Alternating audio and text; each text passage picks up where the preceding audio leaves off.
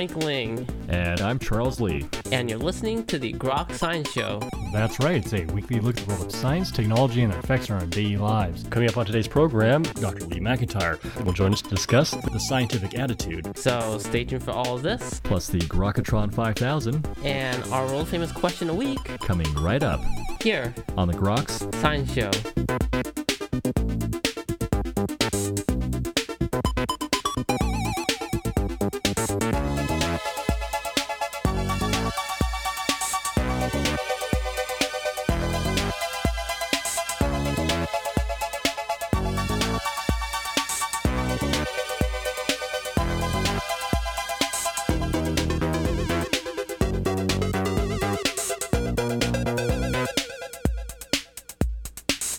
Welcome back to the Groks Science Show. Well, science is constantly under attack from numerous sources, including, among others, anti vaxxers and climate change deniers. But what is it that makes science different from the pseudoscience that might be attacking it? Well, joining us today to discuss this issue is Dr. Lee McIntyre. Dr. McIntyre is a research fellow at the Center for Philosophy and History of Science at Boston University. He's the author of Dark Ages, The Case for a Science of Human Behavior and Truth, and his new release, The Scientific Attitude, Defending Science from Denial, Fraud, and Pseudoscience is now out for a general audience. And Dr. McIntyre, very pleased to have you today on the Groks Science Show. I'm pleased to be here. Thank you so much. Well, it's certainly a timely book that you've written here, The Scientific Attitude, in which you talk really about some of the distinctions between science and pseudoscience. I'm, I'm curious why you decided to write the book. Yeah, so I'm a philosopher of science, and I got interested in writing this book because, just as you said in your intro, science is under attack. And I have always thought that science is pretty wonderful thing and that science denial is sort of baffling. And then it occurred to me that the way that philosophers of science were trying to draw the distinction between science and non science or science and pseudoscience wasn't really helping very much. And that scientists themselves, in fact, sometimes talked about what the work that they did in a way that could be misinterpreted and was giving some oxygen to the science deniers. So I wanted to start to think about what is really special about science and can I make that accessible for the general public so that we can use those ideas to push back against the, just the rampant science denial that's uh, available today? What really is special about science? I mean, in your first chapter, you talk about the age old problem of demarcation. Right. Yeah, that's the one that philosophers have been breaking their brains on for about the last hundred years because they've been trying to come up with a, a logical or at least a methodological way to draw a sharp distinction between science and non science. And I think ultimately it, it can't be done, which is to say that the way that they've been trying to do it to come up with some sort of a necessary and sufficient criteria. So it seems to me that one of the problems with the criteria of demarcation is that if you get it wrong, you're going to end up excluding some of the things that you end up want to in- include, and you'll end up including some of the things that you actually want to exclude. So it just seems to me that that's finally not going to work. And what I started to think about there was this idea that uh, in philosophy, there's always been this sharp distinction between facts and values, which got me to thinking about values. How important are values? Then it finally occurred to me people are always talking about scientific method, how uh, you know how there's this uh, supposed to be the special way that scientists uh, perform their experiments and uh, make their inferences. And, you know, there is a methodology to science. But it occurred to me that what's really special is not some recipe that you try to follow, it's the values of science. It's the idea that scientists are, first and foremost, uh, open to uh, new evidence uh, and they care about evidence and they're open to new evidence coming forward to help them uh, change their beliefs. Uh, that's in a nugget what I think is just so awesome about science that they're the way that they respond to evidence, and that for me uh, marked off the difference, which I don't pretend is a criteria of demarcation because it's not really anything logical, but I think it is a way to think of the distinction and more importantly to use it so that when you are up against somebody who's a pseudoscientist or a science denier, you can talk to them about the values of science. So it is not so much about the process that uh, scientists go through, but really what it is that scientists are after, deeper truths about nature. Yeah, I, I think that's right. I mean, if if you think about how scientists have responded to all of the nonsense pushback about uh, the reality of anthropogenic climate change, uh, scientists, uh, you know, they they do the work, they understand, and they present the evidence.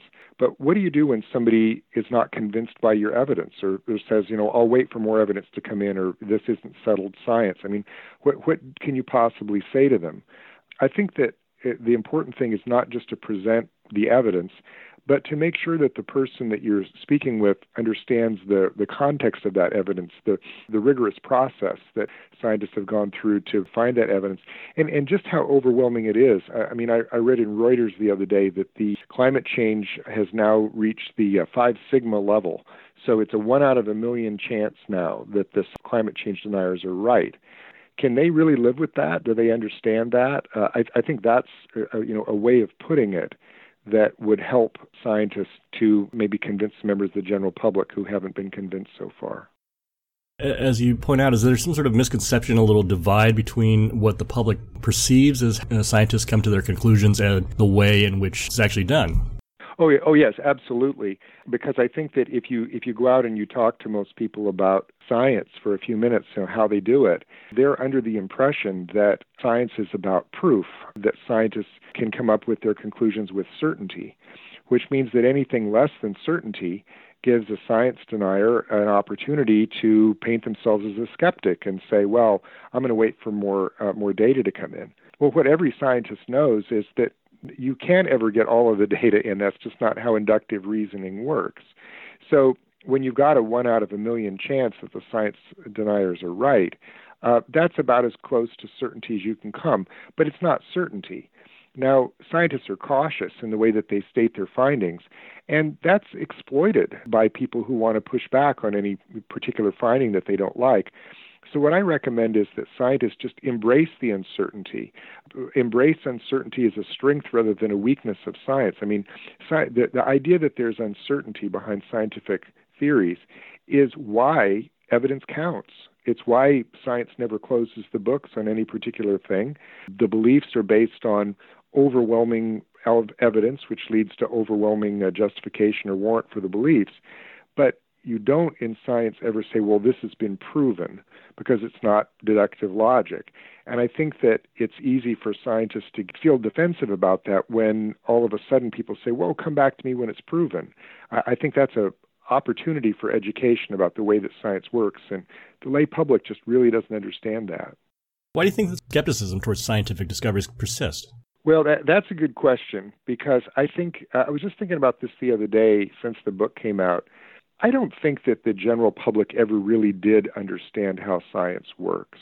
It's not that this recent spate of science denial um, is because all of a sudden uh, there's this lack of public understanding of how science works. I don't think they really ever did understand how science worked, but they trusted them.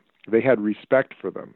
And I think that what's happened in recent years is that that trust in expertise, that trust in authority, uh, has eroded in many different realms. Uh, Tom Nichols has this uh, wonderful book out called The Death of Expertise.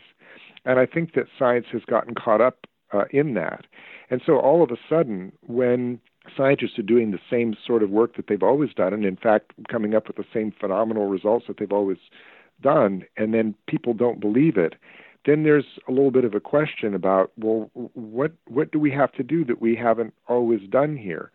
And I I think what happens is that what you realize is people are not actually uh, the lay public, um, science deniers in particular, they're usually not actually convinced by evidence or data. They're convinced on the basis of trust. They're convinced on the basis of uh, knowing the people who are giving them information thinking that it's uh, that it's accurate. And if you really get right down to it for science deniers, hardcore science deniers, most of their beliefs are actually formed on the basis of identity or ideology. They know what they want to believe. Uh, they know what their friends believe and want them to believe, and so that's what they end up believing. And it's it's not a rigorous process, and they get to paint themselves as skeptics sometimes when they're really not. The scientists are the true skeptics, and uh, science deniers are not a much more difficult problem than you know presenting evidence is regaining trust. It, it's hard because I mean it's a hard thing to ask of scientists who already have their hands full just doing doing the work. Um, I went to the March for Science here in Boston, and it was just it was amazing to see all of the scientists out, you know, protesting. And I'd like to see some of that spirit uh, for engagement with uh, with science deniers. Um, the the main way that you convince somebody uh, is through one-on-one conversations and contact. And I'll give you an example of this from from the news recently. So there's a, been a um, a measles outbreak in Clark County, Washington. Everybody knows about, uh, primarily due to anti-vaxxers. And what happened is the, the governor of Washington state sent the public official, health officials out uh, to talk to uh, parents who weren't vaccinating their children. Them to workshops. Sometimes it was many people. Sometimes it was one on one. But some minds are getting changed. Some people are uh, who previously were uh, vaccine doubters, is what they like to call themselves, have actually begun to change their mind, reporting that you know this was the first time that their doubts were taken seriously. It's tedious, it's hard work to you know to sit there and listen to all of these debunked theories uh, from from people, but I think that that's what's necessary, and uh, you know I, I think that scientists can push back at that, get angry, say, you know, why should this be up to us? How how can you ask this of us? But I, I just I think it's the reality that we live in. If we just close the door, refuse to engage, and say, well, we're going to be right, look what's going to happen. Science denial has reached all the way to the Senate, to the White House. Look at what's happening with climate change. If if we don't get ahead of this and try to figure out a way to make people listen, I think we're in real trouble especially in today's climate. This is even more of a problem. Yeah, yeah. No, that, that's right. And and I experienced this firsthand actually recently because I I didn't just want to tell scientists we'll go do this. I wa- I wanted to see if it could be done. And so in November 2018, I went to the Flat Earth International Conference in Denver and I bought the badge and I attended the seminars. And you know, I'm not a scientist, so I wasn't going to present any evidence. And if I had, they wouldn't have believed it anyway, because you know they they're surrounded by the evidence that they're wrong uh, all the time. They just don't believe it. What I wanted to do was to to listen to them, uh, show up, see if I could build some trust.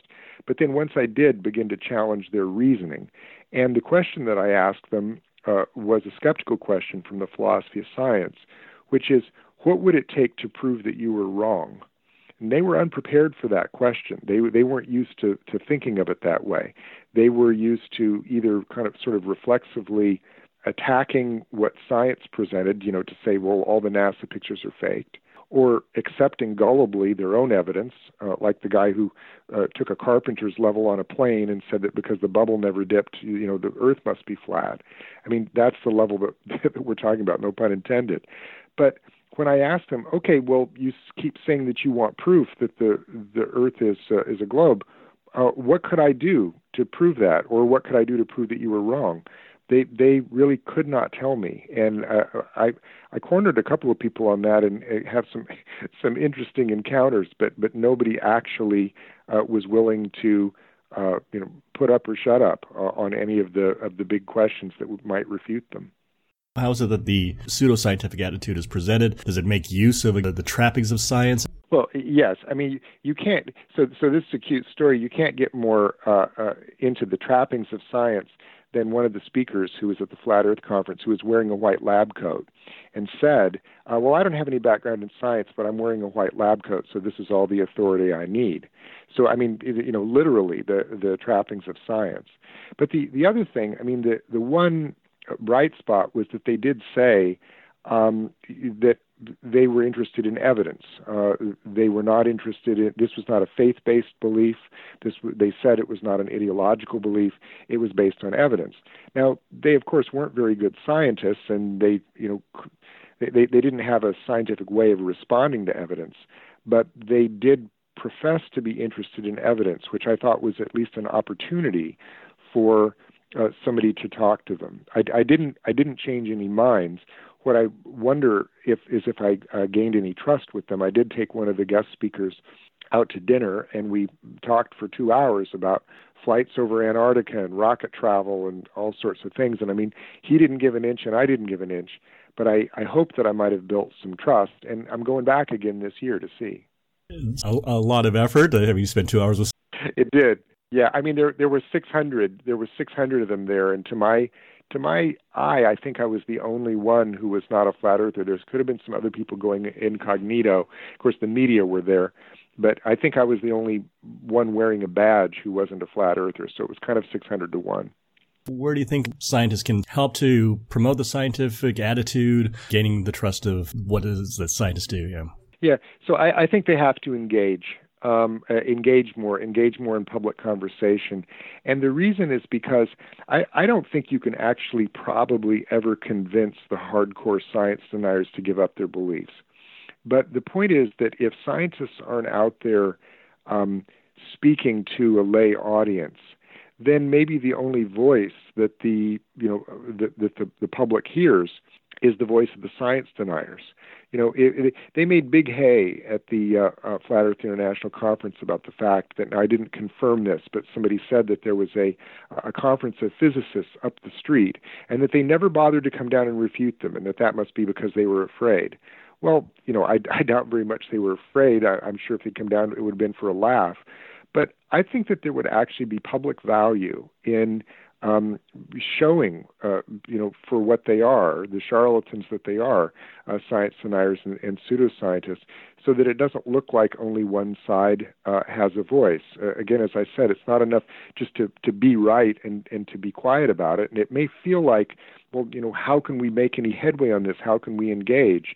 But uh, I think there are opportunities for engagement there's always a line that you don't want to cross, right? You, you have to be careful of giving oxygen to such uh, uh, nonsensical beliefs that you're actually just giving them more publicity than they deserve. And I'm not recommending that. I'm not recommending any more of those split screen debates on CNN where they've got James Hansen on one side and some climate change skeptic on the other. Uh, what I'm saying is that I, I think that scientists need to do more one on one work, like the public health people are now doing in uh, in Washington State. Uh, more opportunity to for outreach because, uh, as I, I either said in this book or, or the last one, there's not just the liar, there's the audience for the lie. And it's the audience for the lie that we should be going after, the people who haven't been converted yet, the people who, you know, hear the lie and think, oh, well, a level on a plane, yeah, that makes sense. And then, but they don't understand uh, and, and, they need somebody who's a scientist, or, or, not even a scientist, just somebody who's taken some physics, to explain to them why that's not a definitive experiment. To me, uh, and I believe this since I was a kid, uh, science is the most wonderful invention of the human mind. I mean, it's very easy to uh, think these days, you know, what's happened? Everything's eroding, and, and it is. But if you look at it from a certain perspective, it's really amazing that science ever happened at all. I mean, it's an incredible thing that given cognitive bias and just human nature, we're all sort of wired up to believe what we want to believe. And science teaches us no, you shouldn't do that. When it's an empirical topic, at least, you should gather evidence and test your beliefs against evidence, and then finally say, you know what, I want to believe this is true, but it's apparently not true because the evidence tells me so. I think that's a terrific model for human reason, and we should use it more and more. And I think the scientists can trumpet that because it's it's really an amazing thing that it's humanity at its best. I think when we're doing science. We were just talking with Dr. Lee McIntyre. He's a research fellow at the Center for Philosophy and History of Science at Boston University. His new book, The Scientific Attitude Defending Science from Denial, Fraud, and Pseudoscience. And Dr. McIntyre, thank you so much for joining us today on the Groks Science Show. Thank you. I enjoyed it. And that's all for this week's edition of the Groks Science Show. Make sure you tune in next week for more from the world of science and technology. If you'd like to contact us here, you can email us at science at groks.net. For Groks Science, I'm Frank Ling. And I'm Charles Lee. Make sure you also see us on the web at www.groks.net. Have a great afternoon and keep on grokking.